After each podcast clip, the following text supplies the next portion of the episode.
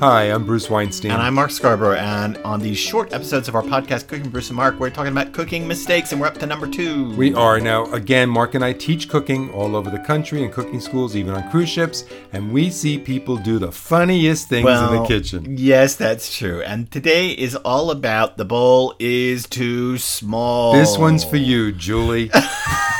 I grew up watching my sister make tuna salad in basically a custard cup. well, listen. You know, everybody gets those mixing bowls that are in the small and the medium, The nesting and the large. ones. Yeah, the nesting ones, and they're easier to store that way. But, But you know what? thing. Throw out the small one and only use the medium and the large. better just to have three bigger bowls. You can always have a smaller bowl, but honestly, if you need a bowl that is that small, you can use like a a cereal bowl right. to mix whatever you want to mix together in it. What you need are mixing bowls that are large enough that items move That's in right. them. You want to be able to toss things around without them falling out the sides. Right. So Mark is right. If you're in the market for new mixing bowls, don't buy that set of nested bowls.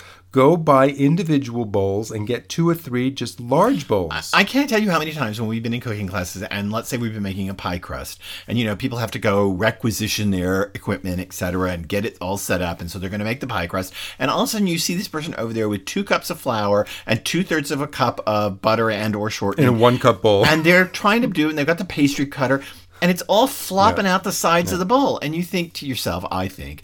Hey, if you just gone over there and got the bigger bowl, this would never happen. It, two cups of flour and two thirds a cup of butter and or shortening is going to blend together in a bigger bowl, just like it blends together in a smaller bowl, except without flopping out the It sides. actually blends better. Tossing salads, mixing dressings Yeah. work better in a bigger bowl because you're not being as careful. You don't need to be hesitant. You don't need to be worried about. So when you start hesitating because oh I can't do this with gusto because they'll go over the side, Yep. you don't have as good food. And I also think that people use smaller because they think that somehow using a larger bowl means they're making more food, but that's not true. If you put in what you're going to put in the small bowl in the larger bowl, you're not making more food. You don't pull out the small bowl because you think, oh, I don't want to eat too much. You pull out the large bowl because you know your small portion of food will work better in it. And I've also heard people say, "Well, I want I don't want so much to clean."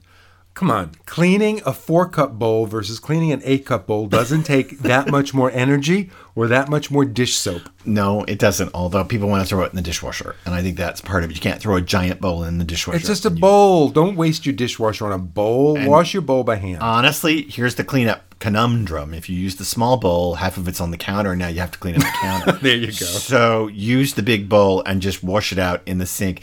Honestly, don't don't stint on the size of your bowl.